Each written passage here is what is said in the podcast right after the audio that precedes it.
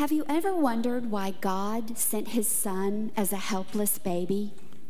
He didn't send Jesus into the world that first Christmas as a conquering king with a host of angel armies to overturn the world's system of power.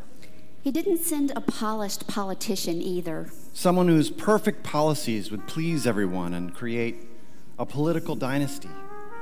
God didn't send a celebrity to dazzle us with award winning performances or move us with heart wrenching songs. And he didn't send a multi billionaire to build a business empire and give us out a lot of money and pay our bills and make us rich.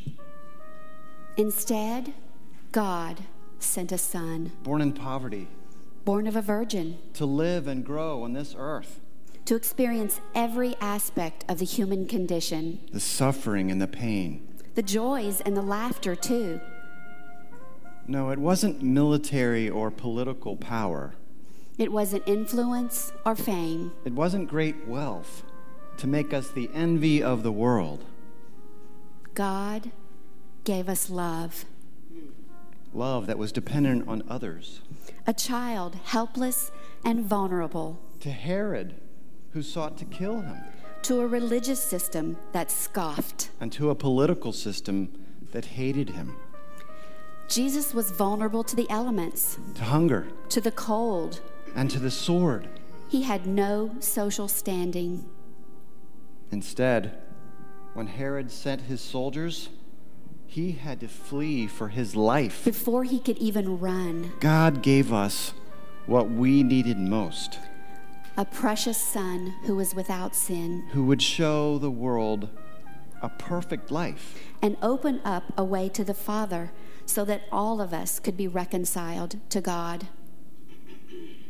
For God so loved the world that he gave us his only Son.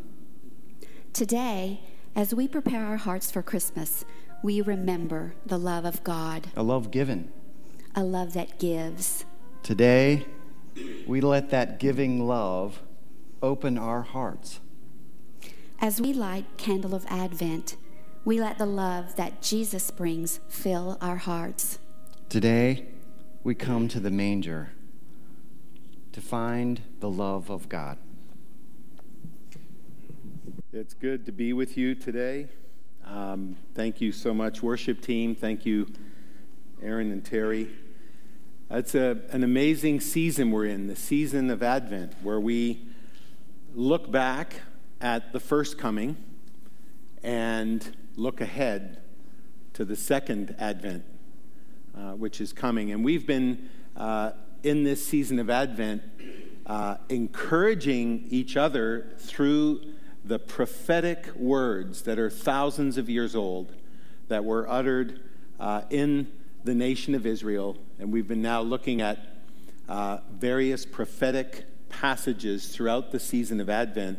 I hope you've been encouraged. I hope you've been able to see that what we're facing now is very much uh, what they were facing then, and that the promise of the coming Messiah is eternally relevant. Eternally relevant to our hearts.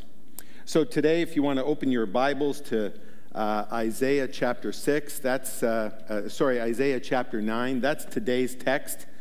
These are powerful promises in a dark world. If you think about when this text was given, it was given uh, to the nation of Israel about 2,700 years ago. It was the time when the Assyrian Empire was attacking the northern part of the nation of Israel, the northern kingdom. In Judah, Isaiah was prophesying uh, to King Uzziah and then King Hezekiah. He was uh, letting them know that despite the fact that these enemies were all around them, despite the fact that their sin had brought this upon them, that there was yet to be hope. There was yet to be good news. And as I think about today and we think about all of the activity that's going on around us, um, you know, We hear things about China. We hear things about Russia. We, hear, we have our own internal conflicts. We have our own sin and selfishness. Part of what makes this pandemic difficult is that we realize as we're cooped up in our homes, we are, we are selfish. At least I'll say this I am selfish. I am crusty. I am not getting things exactly the way I want them. And there's, there's friction. Are you, are you tracking with me? Are you feeling that? So, we're, we're going to uh, look at this passage today and, and we're going to talk about some incredibly good news. And I want you to put that in context. In fact, I wanted to read a section out of Isaiah 8 because it's, it's, uh, I think it's particularly, particularly prophetic about this background uh, in which this prophecy is given. So, in, the, in this chapter before the one we're going to study today, we see this amazing uh, judgment coming on the nation of Israel. And we see, we see these, uh, these, these warnings. And um, it's interesting, in chapter 8, uh, verses 10, um, uh, sorry, verses 12 and 13, the Lord is speaking to them, and he says this Do not call conspiracy everything this people calls a conspiracy. Do not fear what they fear, and do not dread it. The Lord Almighty is the one you are to regard as holy. It is the Lord Almighty you are to fear. He is the one you are to dread.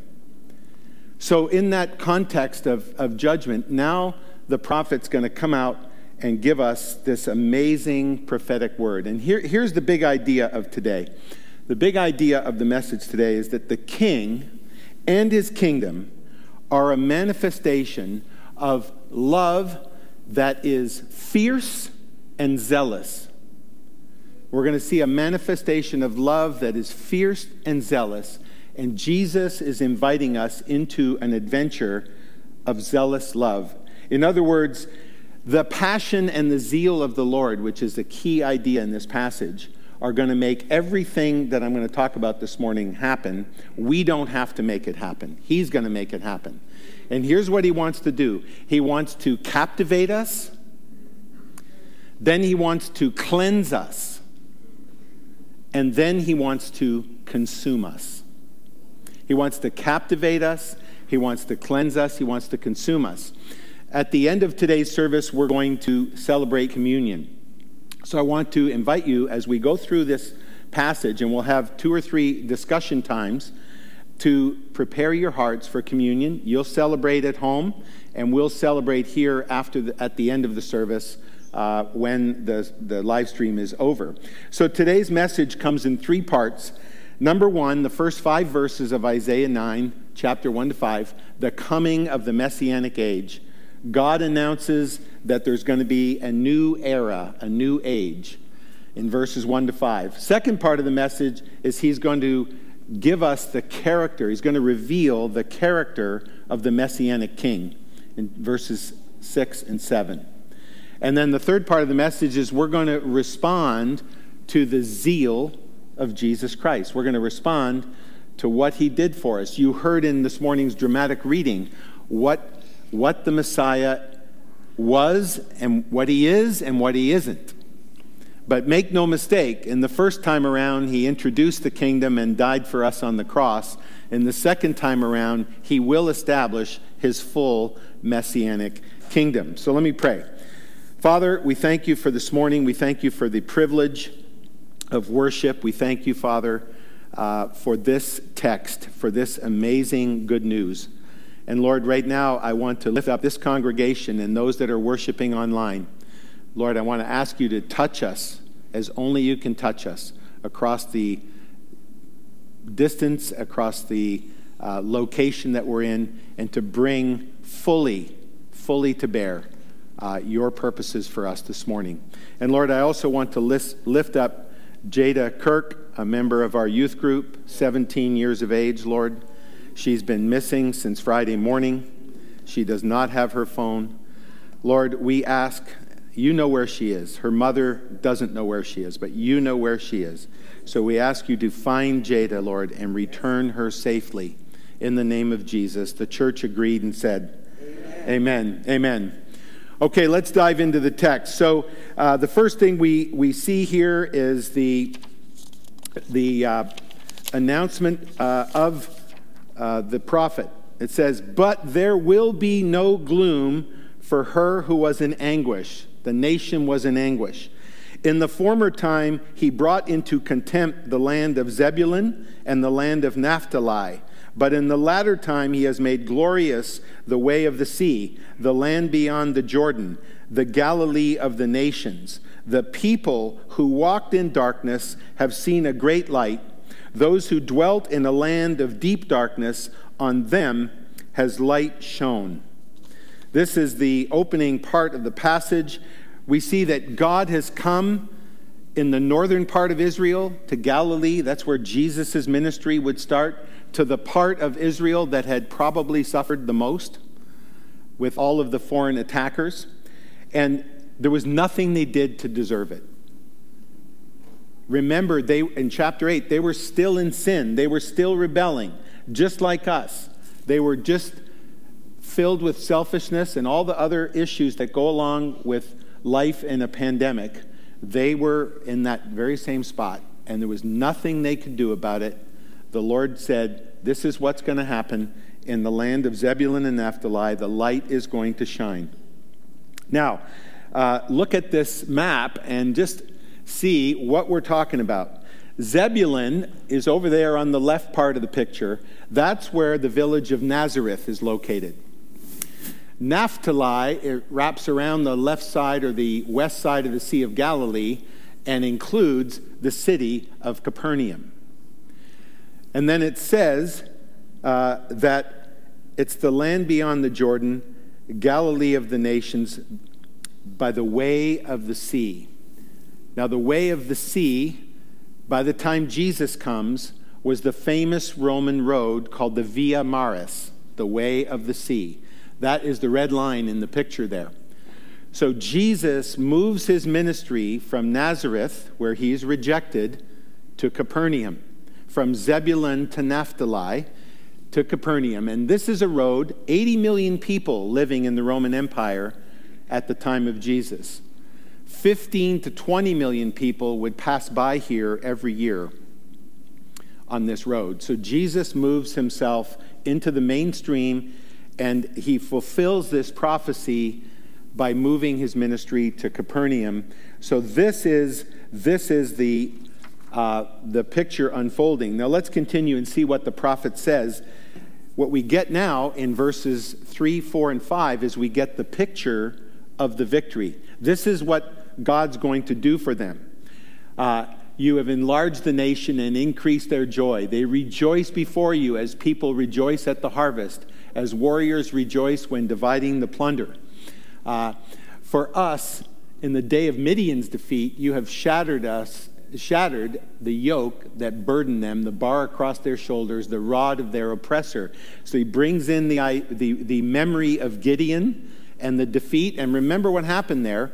Gideon started with 32,000 men, and God whittled them down to 300 so he would get the credit, not Gideon or not the army. And the same thing here every warrior's boot used in battle and every garment rolled in blood will be destined for burning, will be fuel for the fire. The pictures of victory are in a setting of war and destruction. They're going to have extravagant joy. They're going to have a bountiful harvest, food and, and wealth. They're going to have the plunder. They're going to have victory. War will end, victory will come. And this is the picture of the coming Messiah. He's going to set everything right. There will be victory. So let's just pause right there and have a discussion. Jamie's going to moderate the discussion here, and he's going to pick up your comments from online. Um, but I've got a couple of questions for you. Has the light of Jesus dawned on you as he dawned on the Galilee of the Gentiles? You know, this is the picture of Jesus was going to be a Messiah for all the nations, all the Gentiles. That's us. I don't think we have very many Jewish people here. We're Gentiles. And this is, this is part of the prophecy. Has the light of Jesus dawned on you? And what does that mean for the battles in your life? You know, they were struggling and they were fighting their own internal sin battles. They were being oppressed by enemy attackers. But what about the battles in your life? It might be uh, unhealthy habits, it might be financial woes, it might be employment, it might be uh, uh, family unity, it might be all kinds of things. So I'm going to turn it over to you to discuss uh, for a couple of minutes, and then we'll have a, a brief time of sharing. And uh, if you've got a comment, just put your hand up for Jamie, and he will come and let you share with us. All right. That's not a ton of time to discuss, but uh, maybe somebody would like to share. This is a good time to share a testimony about how Jesus dawned on your life or how he's impacting some of the battles you're facing. I was just thinking about when um, I was in high school. Uh, we had chapel service every Wednesday. I, had, I went to a Christian school in Tennessee, and um, that day there was a minister speaking, and I don't know, just something he said. Actually, I do remember as uh, Romans uh, 12, 1 and 2. It just struck me to the heart, and the light of Jesus dawned on me that day. But I knew I could have answered every question that anyone asked me. I had been in church my whole life. But that day, the light of Jesus dawned on me. Makes me cry. But um, and what does that mean for battles? I don't have to fight them. The Lord is going to fight my battles for me. I don't have to do it. Amen. Great testimony. Thank you. Yeah, it's good.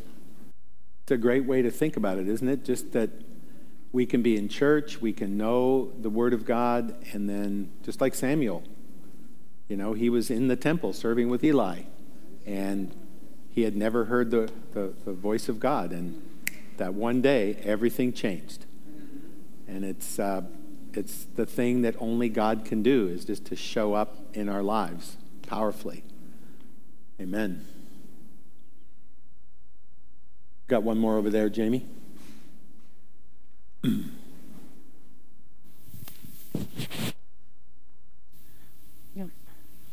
Um, so I just, um, God showed me how He fights our battles for us. And um, it was through a dream that he said, um, I was sitting in an office and I was sad because there was a, I was sitting in a doctor's office and I was sad because there was a, a pit bull in my house just wreaking havoc. And I was sitting in the doctor's office, then a, a man with uh, boots, army boots, came up and he stood in front of me. And I looked up and it was uh, John Goodman. He said, I'll go and get that dog for you. And um, he said, and, and, and it reminded me of the scripture of the good man out of the good treasure of his heart brings forth good things.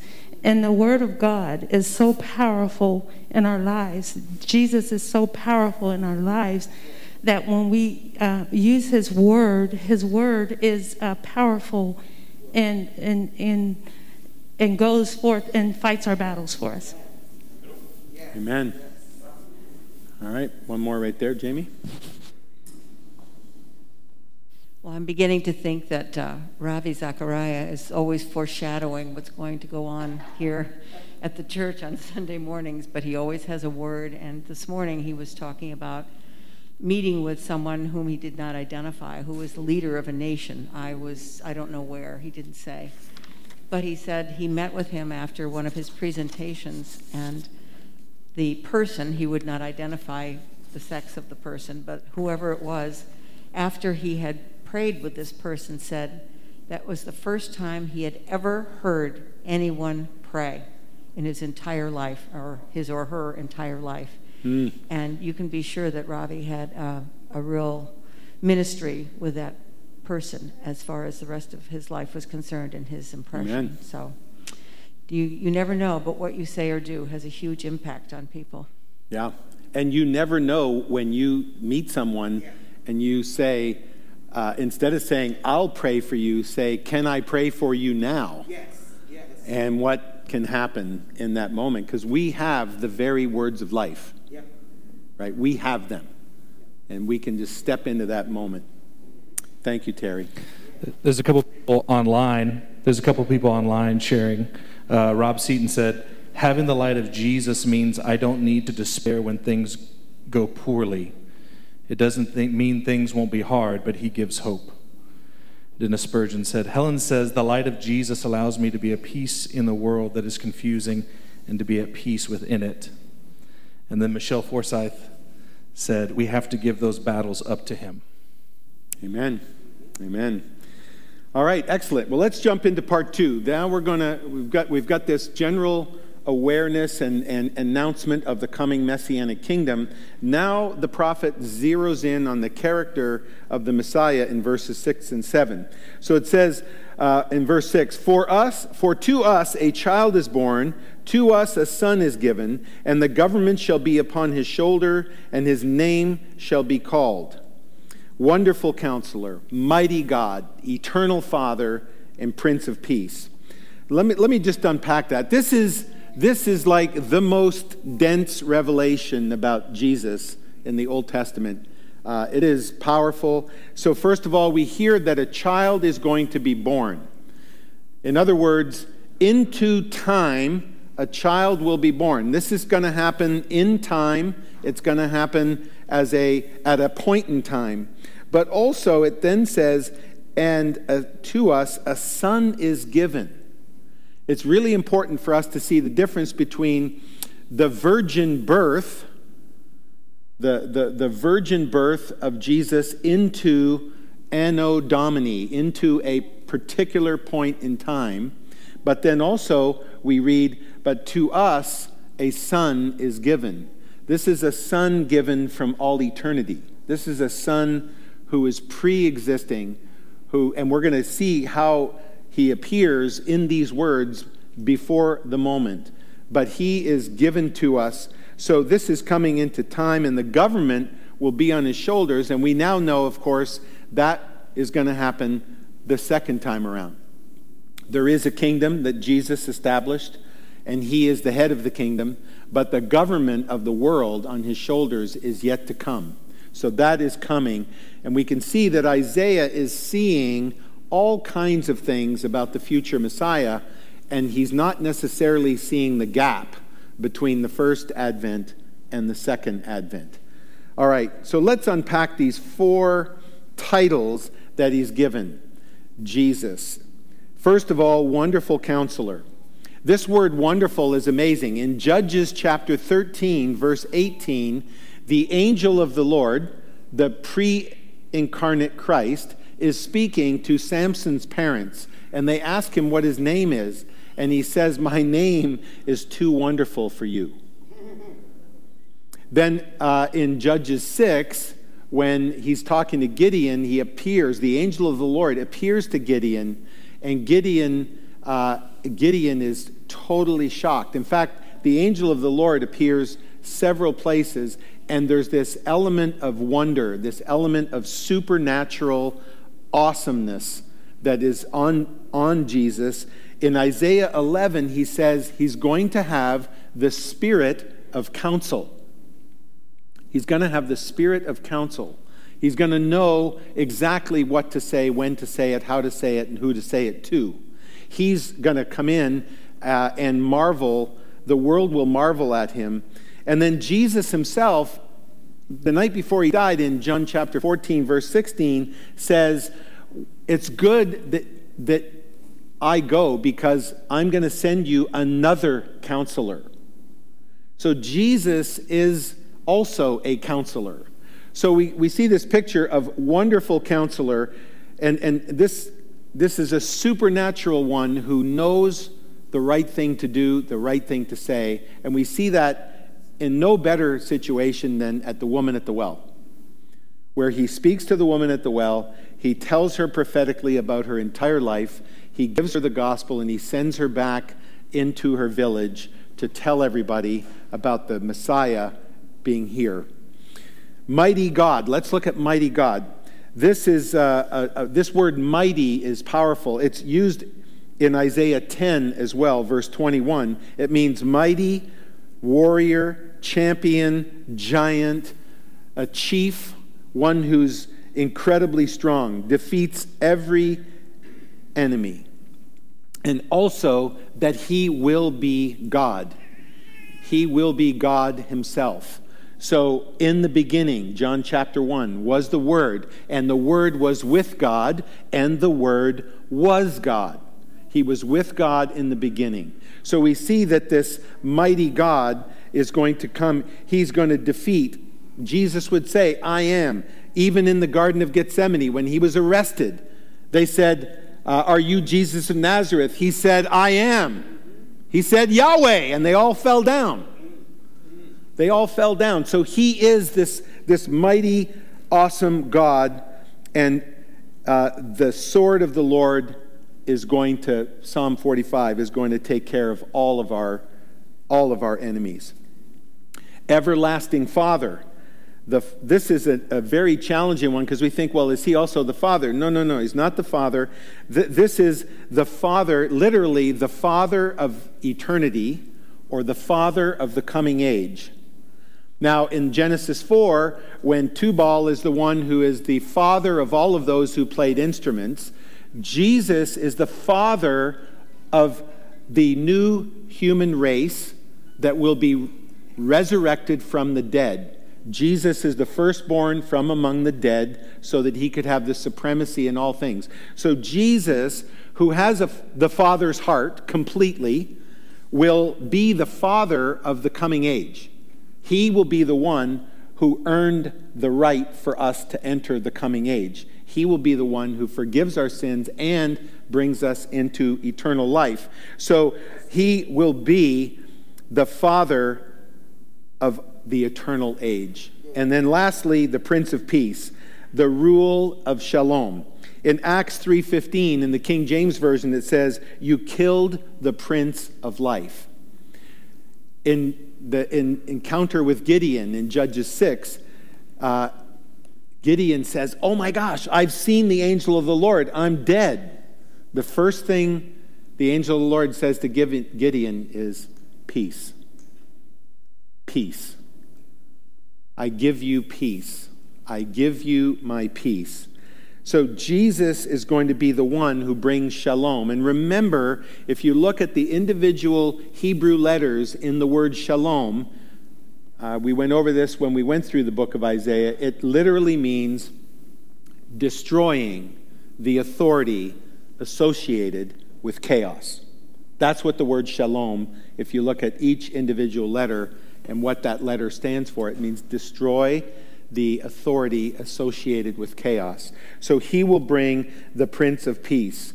He will bring all things. Now, when you think about this, we hear this phrase all the time do you want to be on the right side of history? Let me tell you, church, if you want to be on the right side of history, if you're watching today and you want to be on the right side of history, you need to be with the wonderful counselor because he's got the best ideas in the world. He brings the kingdom, he knows exactly what to say, and you can follow him. Yes, yes. You got the mighty God who defeats every single enemy, and you can trust him. You've got the everlasting Father who brings endless, perfect life. You can enjoy him forever. And you've got the Prince of Peace who brings shalom. You can anticipate him and you can welcome him. Yes. Yes. Amen? Amen. Th- this is what Isaiah is saying to us today. This is a spectacular revelation, and the kingdom is launched. But in verse 7, we see it's not yet. Of the increase of his government and of peace, there will be no end on the throne of David and over his kingdom to establish it and uphold it with justice and with righteousness from this time forth and forevermore. The zeal of the Lord of hosts will accomplish this. This is the kingdom launched, but it's not yet here. It's coming. This is why we celebrate the first advent and the second advent. Because we can know he's coming back because he came the first time. We know he responded to the prophetic word of Scripture and fulfilled it totally. And now we have in prophetic word of Scripture in Revelation, we have the whole second coming uh, laid out for us, and we know that's good, not because it's pie in the sky, but because he already fulfilled 80% of the Bible. He already made good on every single promise. And so, what is this zeal of the Lord? What is this zeal of the, of the Lord? And the zeal is this remember Jesus in the temple, John chapter 2, verse 17, makes a whip, cracks the whip, he turns the tables over, and then it is said right then in that moment, the zeal for the Lord consumes me. So Jesus was up on the Temple Mount. He was turning over all the tables of all the merchandising that was going on because it was supposed to be a house of prayer and it was supposed to be a gathering place for the nations. And where they were selling all that stuff was blocking about, you, you could fit about 100,000 more unbelievers in there if they weren't there. And there'd be 100,000 more people who could see the temple and experience the presence of God. He was mad because they had made it a den of thieves and because they had not allowed it to be a house of prayer for all the nations. So he, he comes into that. And, and this is what the zeal of Jesus is all about. Let me, let me just say this is leaving the glory of heaven. That's what zeal is all about. It is taking on human limits.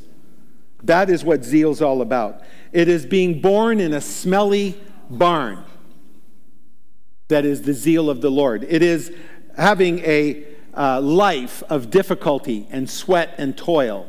That's the zeal of the Lord. That's suffering. That's the zeal of the Lord. The denial of Peter, the betrayal of Judas, that is the zeal of the Lord. The abandonment of the Father on the cross, where you literally see the Father abandoning him, and then you see Satan tormenting him, and he is out of blood, he is naked, he is being shamed and derided by all people walking by on the road to Damascus, right there outside the city gates. And he is in the most absolute, destitute, horrific suffering possible. And the shame of all of that, that is the zeal of the Lord. That's what he did for us. And all you need to do is say, Jesus, I trust you with my life. I trust you to cleanse my sin. I trust you to come back for me. And I'm going to live for you the best way I know how. That, that is the gospel. He did it all, and all we have to do is receive it. We don't have to perform, we don't have to uh, go through what he went through because he did it for us. There's a Canadian band called Downhere, and they have a song called How Many Kings. Let me just give you some of the lyrics because this is this is the zeal of the Lord. How many kings step down from their thrones? How many lords have abandoned their homes? How many greats become the least for me? How many gods have poured out their hearts to romance a world that is torn apart? How many fathers give up their sons for me? That's the zeal of the Lord. And that is going to accomplish every single thing that I've shared in this passage. So, we're going to break now and take a look at two discussion questions, or three discussion questions. What name given to Jesus is your favorite? Why is that? How does that stir up your love for Jesus? And if you have time, how do you demonstrate your love? But you'll have time to do that at the end as well. So let's take a couple minutes and talk about what this means for me. Let's uh, open it up for a bit of discussion. Line said, The zeal of the Lord is a paradox between what we as humans expect and what God actually does. Mm-hmm. Got one over here, Jamie. Yeah, some uh, commentators said the zeal of the Lord is. Uh, all that he loves dearly and all that he hates passionately? Um, for the names, I had two. I cheated. But I love um, the lion of the tribe of Judah because he is strong. And I love the Passover lamb because of his submission and sacrifice. And I think he's just a wonderful example to us. And uh, I love him even more just because of all that. Amen. Jeremy Smith said here Aubrey says Mighty God is her favorite. All right. Nice, Aubrey. Thus saith Aubrey. All right. Love it. Anybody else? wonderful counselor. And I was explaining to Lauren, the reason why I picked that one is because when I think of a counselor, I think of someone that I can share my innermost struggles with that would give me good counsel, advice, and guidance. Good. Amen. Helen Spurgeon says Prince of Peace because he gives me peace when I ask. Nothing else in this world does that. All right. Excellent. All right. Let's dive into part three. We'll have more time to share uh, our response. This is our response to the zeal of Jesus, okay? I want to start with uh, an episode in the New Testament. You know, Mary is 13, maybe 14 years old. The angel Gabriel appears to her. Um, this is this is a shocking scene, and um, she's told that the Holy Spirit is going to make her conceive a child, and she's told that she's going to carry this child. She also is told that it's going to be the Messiah. And I'm sure she understood fully Isaiah chapter 9. I'm sure she had heard that several times at synagogue. I'm sure uh, there were many things going on in her heart because she was a godly young woman. And her response is uh, very simple Behold, I'm a servant of the Lord. Let it be to me according to your word. So she agrees to carry the Most High God. And she agrees to all that's going to mean for her life, which is, as you can imagine, pretty significant. It's a picture of a response to the zeal of the Lord. Now, let's fast forward to the Gospel of John, chapter 3. And this verse already came up a bit earlier in our dramatic reading. But God so loved the world that he gave his one and only Son, that whoever believes in him shall not perish, but instead would have eternal life. This is the Son who is given. God so loved the world, he gave his Son into torture and hatred and misunderstanding uh, in order to earn our salvation for us. And this verse demands the very same question to us. It's are, are we going to walk in the way of God? The gift is perfect, a perfect son. The cost of that gift is everything. It cost God everything to give that gift. And the benefit of that gift is eternal. The benefit of that gift is eternal. And I, I believe the Lord is asking us today will we say yes, but also will we carry this message? Mary carried the Lord. God's not asking us to carry the Lord, God's asking us to carry the gospel. You know, Mariel told me the other day that an old man and a teenager came to the door of her house, knocked on the door, and started sharing about Jesus. And Mariel says, Oh, we love Jesus here. And the little boy said, so, how do you know you're sure about Jesus? What's the basis of your salvation?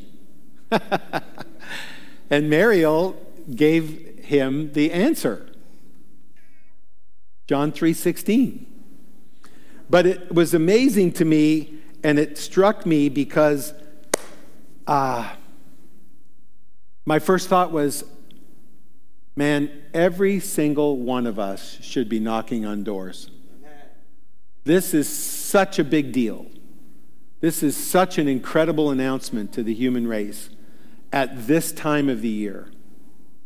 So I just want to challenge you and encourage you uh, that you have the opportunity to bring to carry Jesus. You have the opportunity to step into that lifestyle that Mary portrayed. And I just want to say that can be in small groups as well. You know, in a small group, if you want to cultivate zeal for God, you, you're going to be interacting with others and then, you know, each take three candy canes and commit to each other that you're going to knock on three neighbors' doors and, you know, give them a candy cane and ask them if they know Jesus.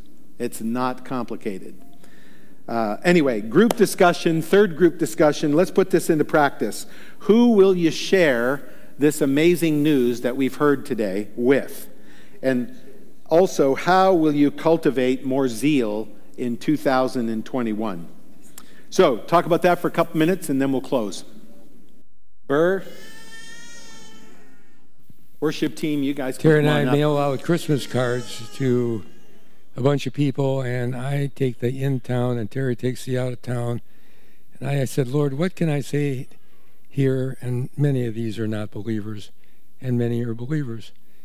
And right away, he put in my heart and head, our hope is in him. So I signed off all the cards with our hope is in him and trusting that God will use that uh, to uh, help open their eyes to the message of the season. Amen. Excellent.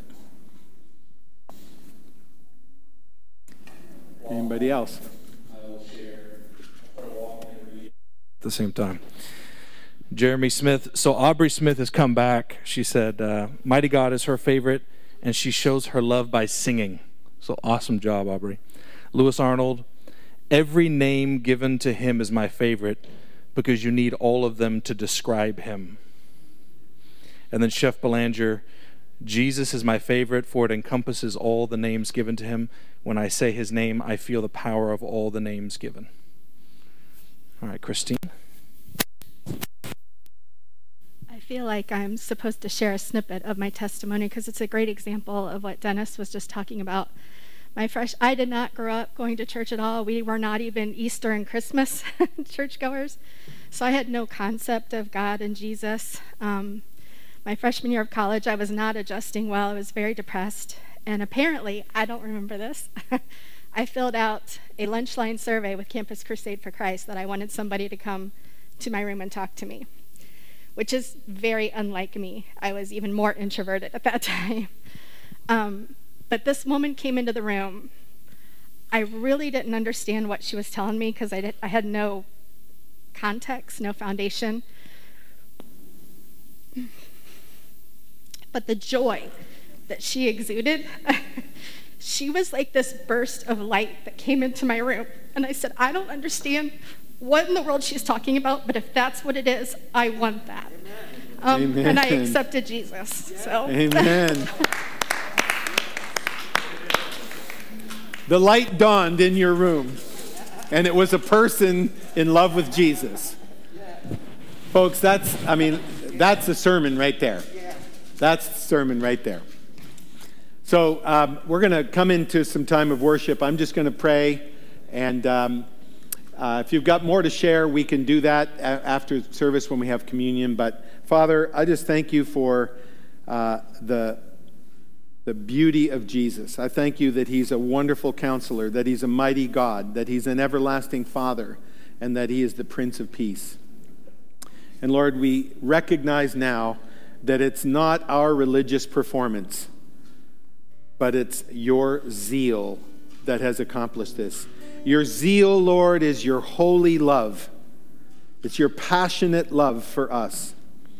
And Lord, we receive that today. And Lord, I pray your love would fill this time and place, that your love would land on every one of my brothers and sisters in powerful ways. And if there's anyone here or anyone watching who has never experienced the love of Christ, I pray right now you open your heart, receive the love of Jesus Christ, the zeal of the Lord Almighty. Pray in Jesus' name. Let's worship the Lord and worship uh, his awesome love for us. Amen.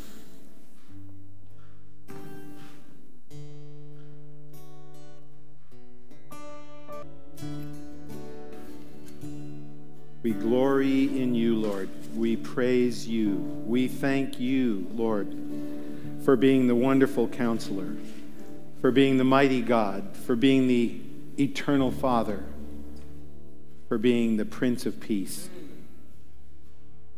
We thank you, Lord, that you were born into time, that you had created, that you are the eternal Son from heaven who's given for us. And it is amazing that at great cost to you, we are now free. We thank you and praise you. In Jesus' name, amen. Hey, church, before we do the benediction, just a couple of things. Uh, first of all, uh, if you weren't here last week, we made an announcement about Jamie being uh, appointed co senior pastor of Marymount Church uh, in the new year, and we'll be uh, voting as a congregation on that two weeks from today on January 3rd. We will have a Zoom meeting, congregation meeting. So uh, go on the website under events. There's all the announcement is there, and uh, please check it out. Please pray about it. If you have any questions, uh, please ask one of your elders. Uh, we'd be happy to answer any questions. Uh, secondly, uh, Christmas Eve services. So we are going to have Christmas Eve services. We are not having them on Tuesday. We're having them on Wednesday at 7 o'clock, then Thursday at 3 o'clock, 4 o'clock, and 5 o'clock. If you would like to come, you need to RSVP to mark at marymontchurch.org. So please do that, and we will look forward to celebrating Christmas Eve together here in the auditorium of the Parish Center. Also, I just want to encourage you in your giving. I mentioned that last week. You have been incredibly generous this year. So I just encourage you, as if you have not looked at your giving recently, to take a look at that and prayerfully give so we can continue uh, the impact and outreach of our ministry here in the city and internationally. Yes. So uh, let me bless you with uh, this scripture from Thessalonians. Let's say it together over each other. May the Lord make your love for one another and for all people grow and overflow, just as our love for you overflows. Church, may the zeal of the Lord captivate you. May the zeal of the Lord cleanse you. And may the zeal of the Lord consume you. In Jesus' name, amen. Now let's go at home and hear and celebrate communion uh, as we uh, receive the grace of the Lord Jesus Christ in the body and blood that he gave for us. Amen. Have a great week.